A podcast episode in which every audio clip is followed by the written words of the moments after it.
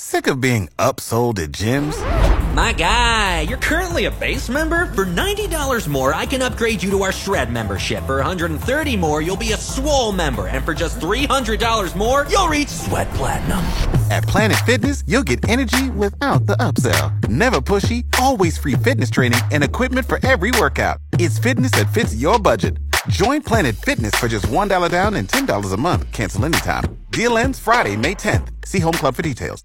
All right. Well, James is joining the party now. He'll be up fourth. Right now, it's Good Morning Lonnie. Good morning, Bob. Morning, sir. Um, Bob, uh, I, it's going to be three years old about uh, the latter part of the summer. Okay. Uh, a gardenia plant that, in a weak moment, I purchased at uh, Big Box.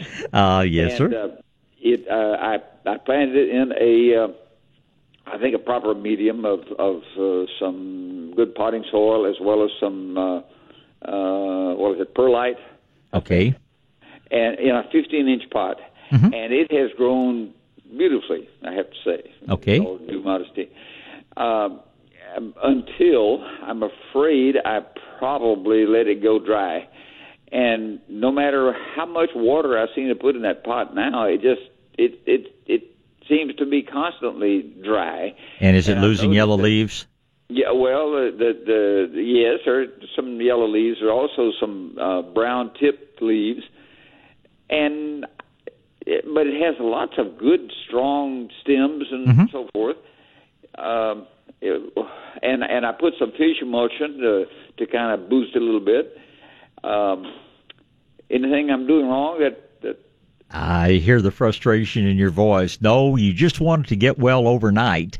And when a plant, a sensitive plant like a gardenia, dries out excessively, what happens is probably a substantial portion of the very fine roots that we call root hairs, they in effect died when they got too dry. They're very, very fragile things, and it's going to take your gardenia a little time to reestablish those things. So, um, it, do I it need to prune any no, it? no, it needs every leaf it has, even the ones that have a little bit of them look a little bit burned, because those leaves are the plant's sole source of energy. They're taking the sun's energy and uh, turning it into, in effect, chemical energy that the plant can use for growing new roots, for growing new leaves.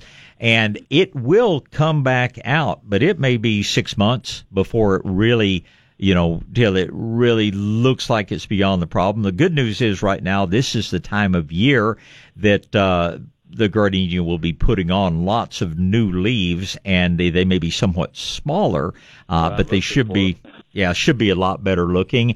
Uh, keep up, you gave it good care for quite a long time. Keep up with your fertilizing program. How, how big a pot is it in? 15 inch. Okay, so it's not just a monster pot. Um, the other thing that happens when the root ball gets too dry, it shrinks. It pulls away from the side of the pot. And Seen that yet? Yeah, and that's what can make it very hard to moisten it again. Uh, I would, at some point, um, when you can, I would get, you know, a wash tub, a water trough, something that you can actually set that pot down into actually sitting in water, you know, six, eight, ten inches deep. Now, I wouldn't leave it there for a long, long time, but I'd leave it sitting there for two or three hours to really fully rehydrate that root ball and have it expand back out again to where it's going to absorb the moisture better in the future. That's why you're having so much trouble keeping it watered is because uh, there's a lot of airspace in there. But if you could give it about a about a two hour soak uh, just in, in, I mean, it could be a kid's wading pool. It could be anything that you can submerge it in without, you know, putting the whole root ball in there. But give it a couple of hours soak. Uh, this is going to help the roots and it's going to make it much easier for you to maintain it in the future. Okay. Sounds good. Oh, uh, well, no, I won't take any more time. I just to, Go ahead if you have another quick question. well, uh, no, it, it was really a commentary. Okay. Uh, Bob, about three weeks ago, you you were in, in your half hour conversation with uh, Howard Garrett. Yeah. Near the end of that conversation, uh, you uh, were were discussing with him about um, you were discussing with him the, the the things that we don't know about certain uh, drugs and so forth, Right. uh, or chemicals, and um, you you kind of parenthetically, I thought mentioned that. Uh, well, just look at look at what's happening with the vaccinations, and and Mm-hmm. and you were critical, and you you were saying, well, because because we don't know about uh, all the ramifications of, say, like Roundup, uh, and and you kind of correlated it to um, uh, to, to the vaccinations, and I thought that was well a stretch. I mean, we, goodness knows we have enough doubters out there about the veracity of, Sure. of vaccinations. Well, eh, what I what I was meaning to say there, and I I recall the conversation, but not the real specifics. But um, the fact that uh, and and Lord knows, vaccinations have saved tens of thousands of lives, and properly prepared vaccines. Um, you know, are one of the greatest things that's ever happened to protect the, the peoples of the world. But we've also learned that some of the mercury based and some of the things that used to be used in vaccine preparation um, were responsible for some autism and things like that. And my comparison of that was that now uh, Roundup has been linked to autism. People used it for years before they realized there was a connection. Fortunately, they have improved the vaccines. Unfortunately, they have not improved Roundup. And that was the connection I was making. It just happened to be a what was once a very common practice that we learned there were some bad things about it, and the uh, pharmaceutical industry took the steps to greatly improve things.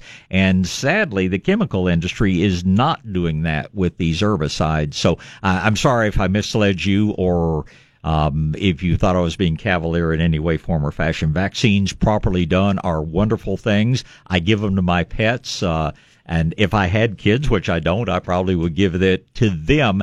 But there, there, there was a connection in that uh, uh, it was fairly definitive that uh, some of the early vaccine preparations had some tie, although it wasn't really totally understood to autism, and uh, we're seeing the same exact thing with some of these herbicide problems. That then that's that was the link I was making there.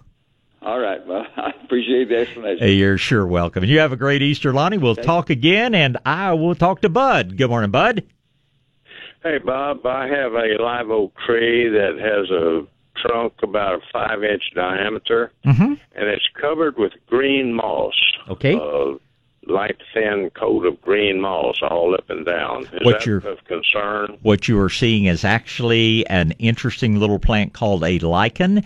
It is a sign that we've actually had some cool, moist weather, and it is of zero concern to your oak tree. Perfectly normal thing. It's not taking anything from the tree. It just finds that that nice rough bark is a nice place to live. Now, do check your five inch caliper oak tree, and that sounds like a beautiful young tree. Be sure that root flare is exposed.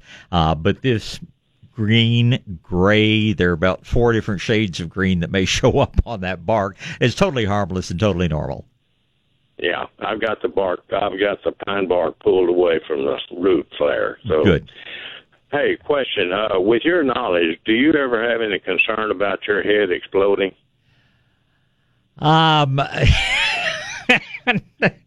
I just am, am blessed to, uh, my brain, there are plenty of things that it doesn't remember, but it remembers an awful lot about plants. So, uh, I don't think there's nearly as much up there as you think there is, but, uh, I, I just happen to know a lot about a couple of subjects. And, uh, at this point in my life, I'm able to still recall it fairly easily, but I don't, I don't think we're going to have any explosive effects at this point. I certainly hope not.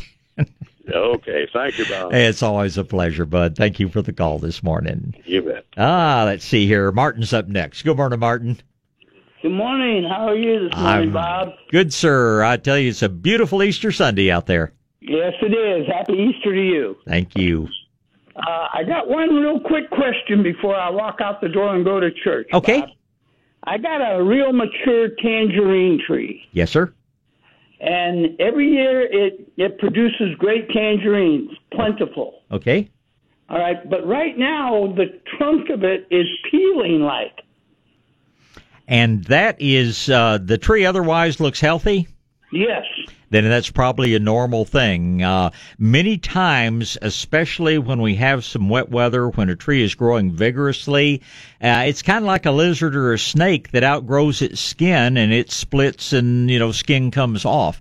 In the case of a vigorous tree, sometimes the xylem, sometimes the inner part of the tree expands faster than that outer portion, the bark, can expand and you end up with splits in that, and that's a normal process. Uh, years ago, and they may still do it on some trees like pecans, growers would actually take a knife and split the bark straight up and down the trunk to allow the inner part to expand more quickly. So I don't think there's any problem at all with your uh, uh, with your tangerine tree. It's, it's probably just a vigorous, naturally fast-growing young tree, and it's kind of uh, splitting its britches, as my mother used to say it's definitely producing a lot of tangerines because I give them to all the neighbors. well, you keep up the good work and don't worry about a few splits in the bark. I don't think it's anything to concern you. You get yourself to uh, church and enjoy Easter, Martin. I appreciate the call. Thank you, Bob. Bye thank, thank you, sir. All right, back to gardening. It's going to be James, Chris, Teresa, and Phyllis. Good morning, James. Morning, Bob. How you doing? Ah, uh, just a beautiful Easter Sunday morning out there. How about you, sir? I'm watering my trees. well, according to the weatherman, you have a pretty good chance that Mother Nature's going to help you out come Wednesday, but I'll believe it when I see it.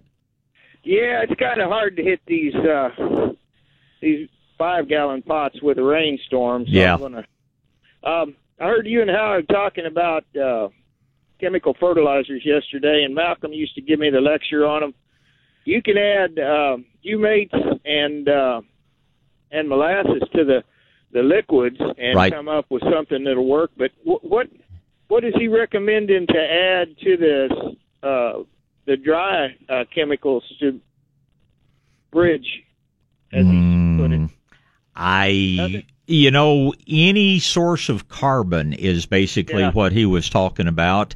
Um, I just don't find them necessary. I I get plenty of good growth out of everything I grow without turning to that super high nitrogen product. Maybe some of the, you know, tree growers and things like that may feel like they've got to bring them to market a little bit more quickly and uh and you know any form of carbon dry humates would be one way to go about it uh um even molasses would be something that would help but I personally, I'm I just stay away from the from the synthetic nitrogen, and it's at least in part because uh, these are some of the most polluting agents in the world, and I guess maybe it's the groundwater guy in me and the wildlife and uh, streams uh, guy in me that just hates to see those excess nitrates and phosphates wind up in the water and cause all those problems out there. So uh, I'm I Howard may deal with some different people than me, but I'm not a real big bridge guy. I'm still staying organic from the word go.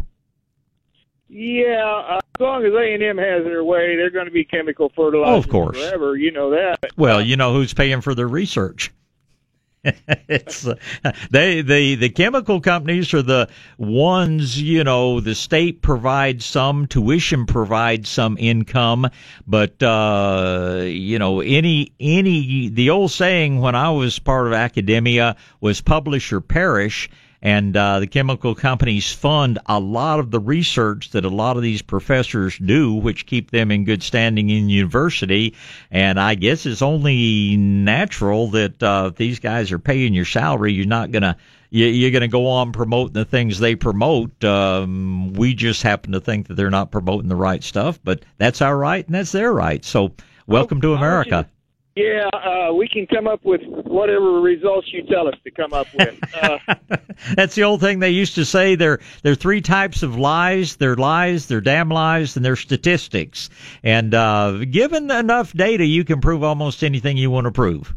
well, so uh, a guy that's got a sack of uh, chemical fertilizer that's too uh, too tight to throw it out, but still wants to use it. Uh, has he got the choice to uh, to mend it with some kind of a carbon like uh, uh, dried molasses and then feel a little bit better about using it until it's all used up? That, well, that was really my question. What I'd what I'd probably do, James, is I'd just be mixing it with more organic stuff.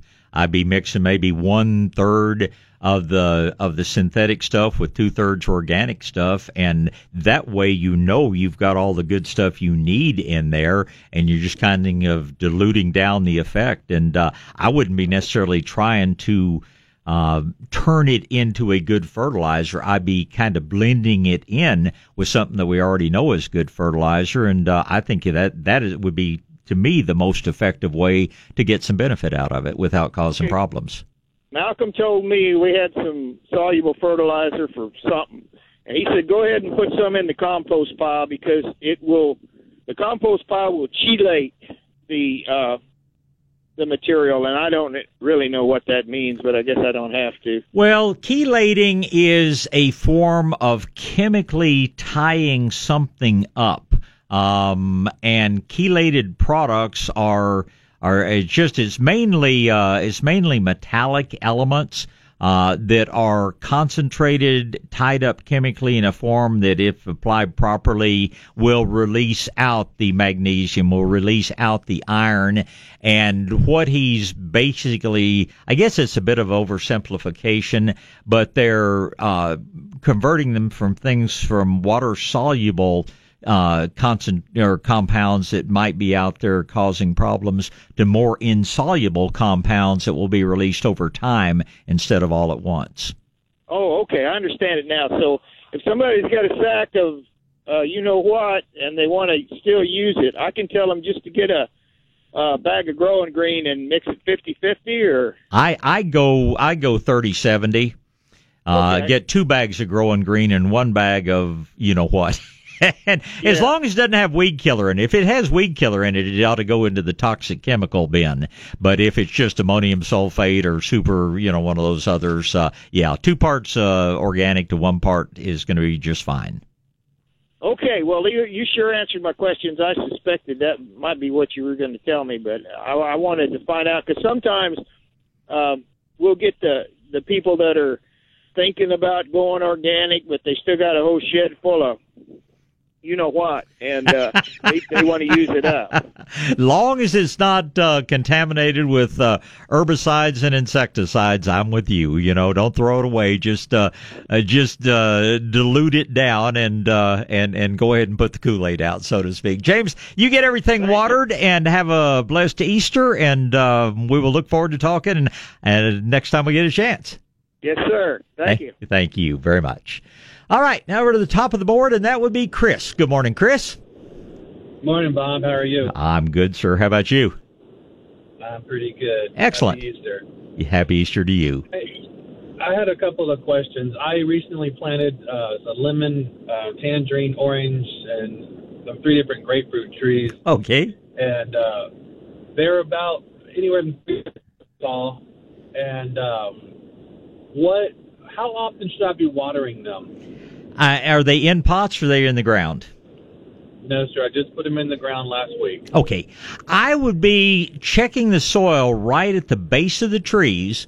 And when you water, water when the soil is dry about a knuckle deep. Um, trees will dry out at different rates, uh, even within one type of tree in the same soil. The tree that has the more leaves is going to, through the process of transpiration, the tree, that tree is going to dry out faster than the tree next to it with fewer leaves. If it's windy, it's going to dry out faster. If it's warm, it's going to dry out faster. This is a way of saying you can't say I'm going to water every day, every other day, every third day. But what I do is, you know, and it's usually in the evening rather than the morning because I leave home before light, but I'll just go out and feel the soil on a daily basis. If it's dry to knuckle deep, I'm going to go ahead and give it a good thorough soaking. Uh, if it's uh, still moist down that deep, I'm going to wait till the next day. I think on average, you're probably going to be watering every three to five days, but if we have a warm, windy day, you may have to water on a daily basis for a while. Okay. My other question is, I have three avocado plants: a uh, Premier, a Joey, and a uh, Don Juan. Okay? And I was told to. Uh, they were in like the three-gallon buckets when I bought them Right. the local nursery. And um, I was told to if I have some of those molasses tubs, drill holes in the bottom, put them in the molasses tub with some good soil, and leave them in there for one to two years, only catching morning sun, uh, if possible, until the trunk bark gets brown and hardens up, and then put them in the ground. Is that right?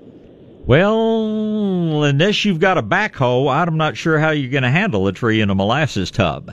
Um, Right. It is true that until that bark hardens, uh, it is not going to be as cold hardy, and it is somewhat true that uh, it could be a little more susceptible to sunburn. But uh, as long as you've got a good uh, foliage on it, uh, I'm I'm not super concerned about sunburn. If I were concerned about sunburn, I'd mix up a little rock phosphate in water, maybe with a little bit of wood ash or uh, something like that, and actually paint the trunks. This is what a lot of commercial nurserymen you know, or tree growers, wholesale nurserymen will actually paint the trunks uh, to reduce the possibility of sun scald. And it certainly wouldn't hurt anything. Is it absolutely necessary? I'm not real sure. Um, I, if I were real concerned, I would leave them in the three gallon containers they came in for a little while to let them get acclimated to it. Uh, but it is very true that the first year or two until that trunk uh, really hardens, till it becomes a rough bark, it may be more susceptible to winter damage. So uh, uh, you need to be prepared to protect it. But uh, I just, you know, a three gallon pot probably weighs 30 pounds if it's wet. A molasses tub probably weighs 350 pounds, especially if it's wet. And I'm not sure how you would handle a tree fully filled out in a molasses tub, uh, both on the you know, just from the physical weight of it and also the fact that we don't want to do a lot of damage to the roots getting it out of the molasses tub and into the ground. So, um, I, if I were going to put it in a big container, I probably would put it in one of these wooden tree boxes or something, as you could actually put the whole box in the ground, knock the sides out of it, and count on the bottom to rot out. I, I, I just don't see planting something into a molasses tub that I'm going to later put into the ground uh, just because of the the weight problem and the fact I don't want to bust it up trying to get it out of the molasses tub and into the into the soil. Does that make sense? Yes, sir. The other thing is when you do plant them in the ground, I have uh, researched where half half say to uh, mound up and then put it in the ground, and some say you don't have to mound up. Well, what you're working to do is to expose that root flare and also, if you have a very high so- water table or if you have uh, soil that doesn't drain well, I think it's a good idea because it ensures the drainage. Uh, at our nursery, when we first bought the lot next door to us, we planted some big oak trees in the ground, not realizing how high the water table was. They they you know, promptly died on us. Next round, we actually brought the trees in. We set the root ball on top of the ground and then built a little container around them with railroad ties, and those trees have absolutely flourished.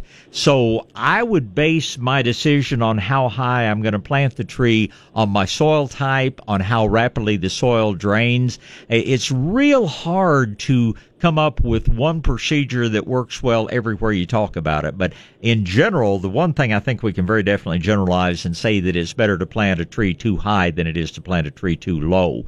But do you actually need to mound up? I'll let you make that d- decision based on your soil type. Okay. Well, thank you so much, Bob. Appreciate it. It's always a pleasure, Chris. Hope it's a wonderful weekend for you, and I know we'll talk again. All right, back to gardening. It's going to be Teresa, Phyllis, and Rosalie, and Teresa's next. Good morning, Teresa. Good morning, Bob. Good Uh, morning. thank you for sharing your knowledge Oh, it's and always a pleasure. Easter. And to you and as well. I have three questions. Okay. I'm getting a little impatient with my okra seeds. Is it too cold for them to germinate? I put them Absolutely. out about. Okay, good. Yeah, you shouldn't Yeah. have put them out for another two or three weeks if you want to know the truth. If Oh, that's good to know. Yeah, it's okra is not a warm weather plant. Okra is a hot weather plant. It's the last summer crop that goes into my garden, and I haven't. It'll probably be. It's normally the first of May. This year, it may be a little bit later in May, as cool as the soil still is. So. Uh, I would tell you when Mother's Day comes around, if you haven't seen any sprouting at that point, plant some more seed. Seed is cheap. Uh, yours may have been in the ground so long that it may germinate sporadically, if at all. But Right. uh, Right. um, yeah, Right. and in the future, uh, Mother's Day should be a real easy day for you to remember. Yes. And that's about the time most years you ought to be planting your okra. I will. And then um I have these beautiful nasturtium vines Mm-hmm. that are growing under my crepe myrtle. Okay. And I didn't plant them. Uh huh. But I always do seed my nasturtiums in pots. Mm-hmm. But do those make seed? Oh yeah. Yeah. Where? I've never seen it. Where? How do I get that seed? Well, it's hard Will to they- collect. It, it they make a small seed pod that is uh, just basically at the base of the flower.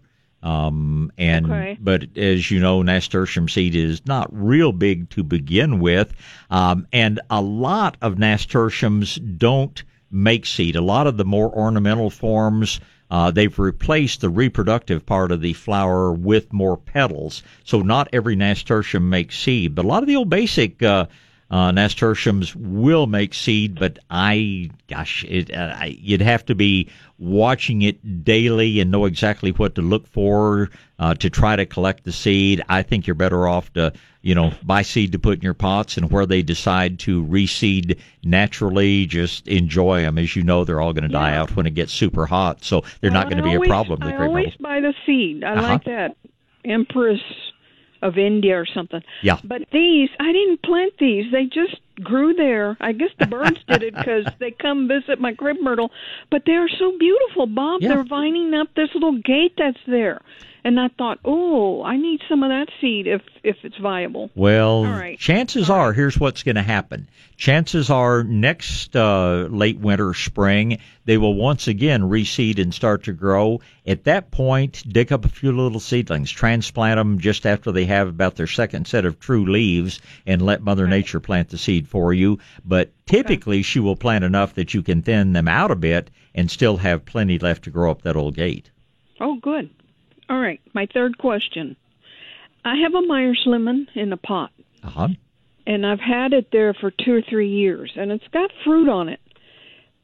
I was thinking that I'd like to put it in a larger pot. Sure. Should I wait for that, or can I do it now and it won't drop the fruit? Well, see, if you damage roots, you're probably going to drop fruit. But putting it from pot A into pot B, you shouldn't be damaging the roots at all. You should take your new slightly Right. larger pot, put some soil in the bottom, put the slip it out of one pot, put it on top of the soil, filling around the sides, and the tree just breathes a sigh of relief and says, uh, "Gee, thanks," but you didn't do any damage, so there you, you should not expect any fruit drop at all. And uh, this afternoon would be a real good time to do it. Yep. Okay. Thank you very much. Have You a are- good holiday. You do the same. We'll talk Bye-bye. again, Teresa. Thank you. Mm, Bye. All right, Phyllis's turn. Good morning, Phyllis. Good morning. Good morning. I have um, a hibiscus that I bought uh, at the big box store, and uh, it's now starting to get a lot of buds on it. Uh huh. But it needs to be replanted, which I didn't do when I bought it. Sure. And so, can I replant it without damaging the buds that are on there? Oh yeah, just like Teresa's lemon tree. You're just going to pop it out of one pot and put it into another, and that should do just zero, if any, damage to it. Now, I will warn you that many hibiscus, especially the double forms, uh, will drop some buds at this time of year, uh, just because the nights are still cool. But um, uh, transplanting it should not have any effect on it at all. It'll just make it easier to water and easier for it to grow big and make even more flowers for you. Do it at your Well, earliest convenience. Yeah, it's in that crappy dirt from the store, you know, and and it just takes water every day. I have to water it. And Sure. I, want to transplant it and get it in good soil. Uh, you're doing the right thing, and uh, it certainly is important because if hibiscus gets dry, it will drop leaves and uh, Yeah. not be nearly as pretty. So, just at your convenience, you go right ahead and transplant it. It should not affect the buds at all. Oh, okay. Thank you very much. You're welcome, Phyllis. Thank you. Mm, Bye.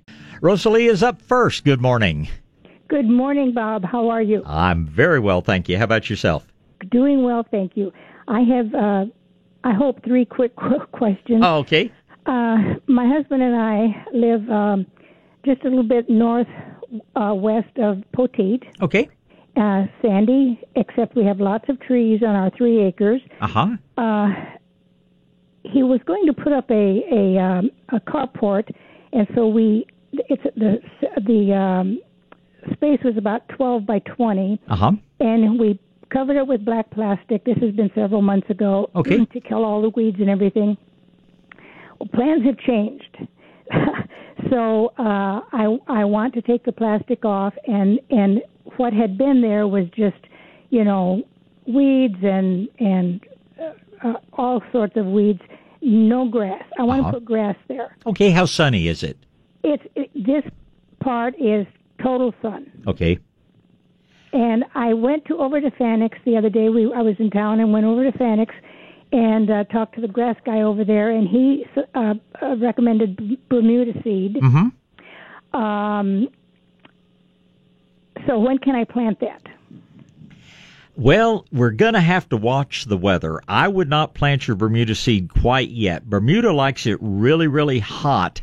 And uh, it was 43 degrees at my house yesterday morning, probably pretty chilly down in uh, Poteet as well. Yeah. And we need to be we need to be having 90 degree afternoons. We need to be having afternoon or having evenings that are in the 60s instead of the 40s and low 50s. So we're going to have to watch it typically, I never say normal when I talk about Texas weather, but typically in Texas, uh, by the middle of May, it's warm enough to plant Bermuda seed. So I'm going to tell you Mother's Day at the very earliest, but we're just going to have to watch the thermometer. We can't watch the calendar in this case. When we start having 90 degree days and the nights are warmer as well, that will be the time to put your Bermuda seed out. When you put it out, you're going to need to water it probably two or three times a day, very lightly, to get it up and growing.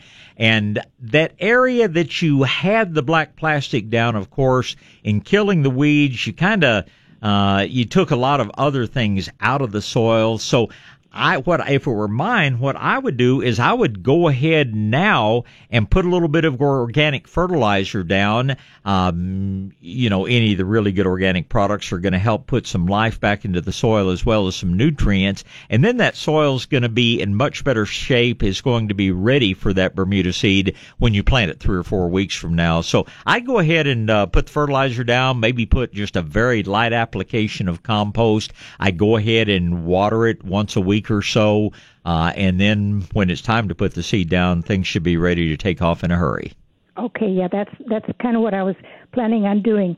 Um, thank you for that information. The other one is uh, using uh, the uh, twenty percent vinegar and orange oil for our weeds. Right. What kind of a hand sprayer do you do you recommend?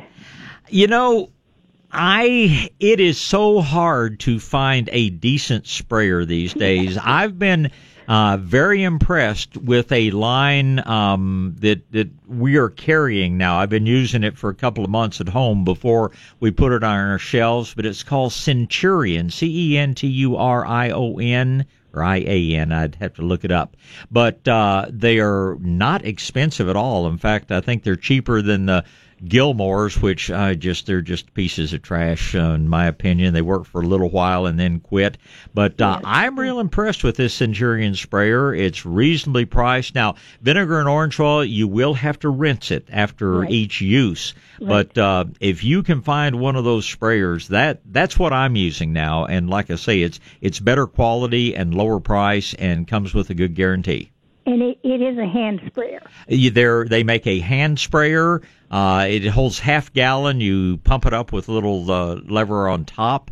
Uh, they also make a one gallon sprayer to carry around, and they make a two gallon sprayer uh, if you uh, you know want to have a little bit bigger tank on it. But yes, all three of those uh, um, are real good products. Okay, you you will see me in there next week. we'll look forward to helping you.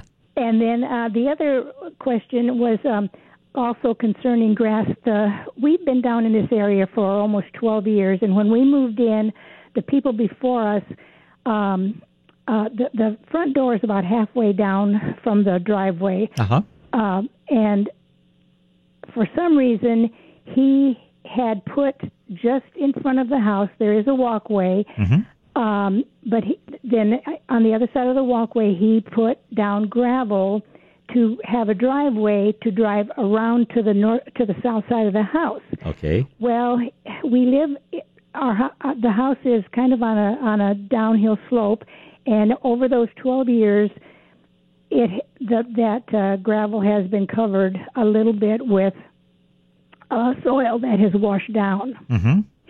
and consequently, there are weeds, and we had lots of lots of wildflowers, blue bonnets, and Indian paintbrush. Mother Nature's weeds. Oh, love them. Yeah. But anyway, uh, when I I want to start cleaning that up and getting the the weeds out of there and the dead uh, flowers.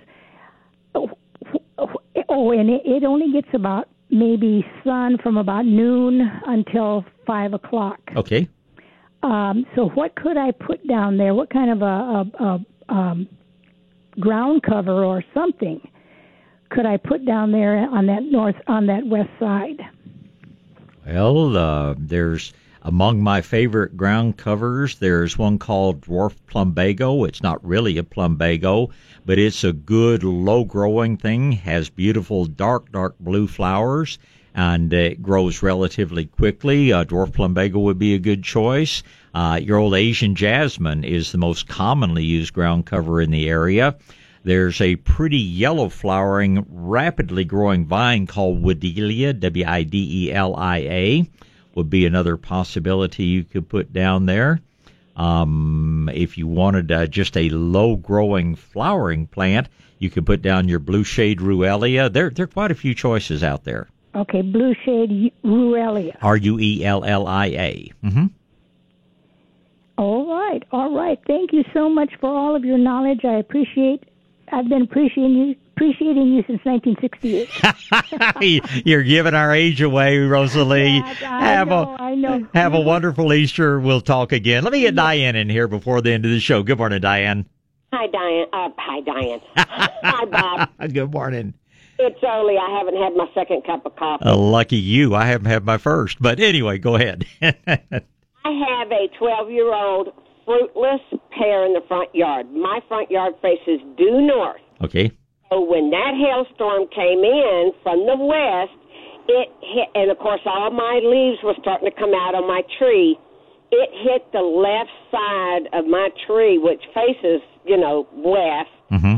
and it just beat those leaves, denuded areas. Am I going to get any growth back on the, that side of the tree? Oh yeah, six weeks from now it will be fully leafed out again.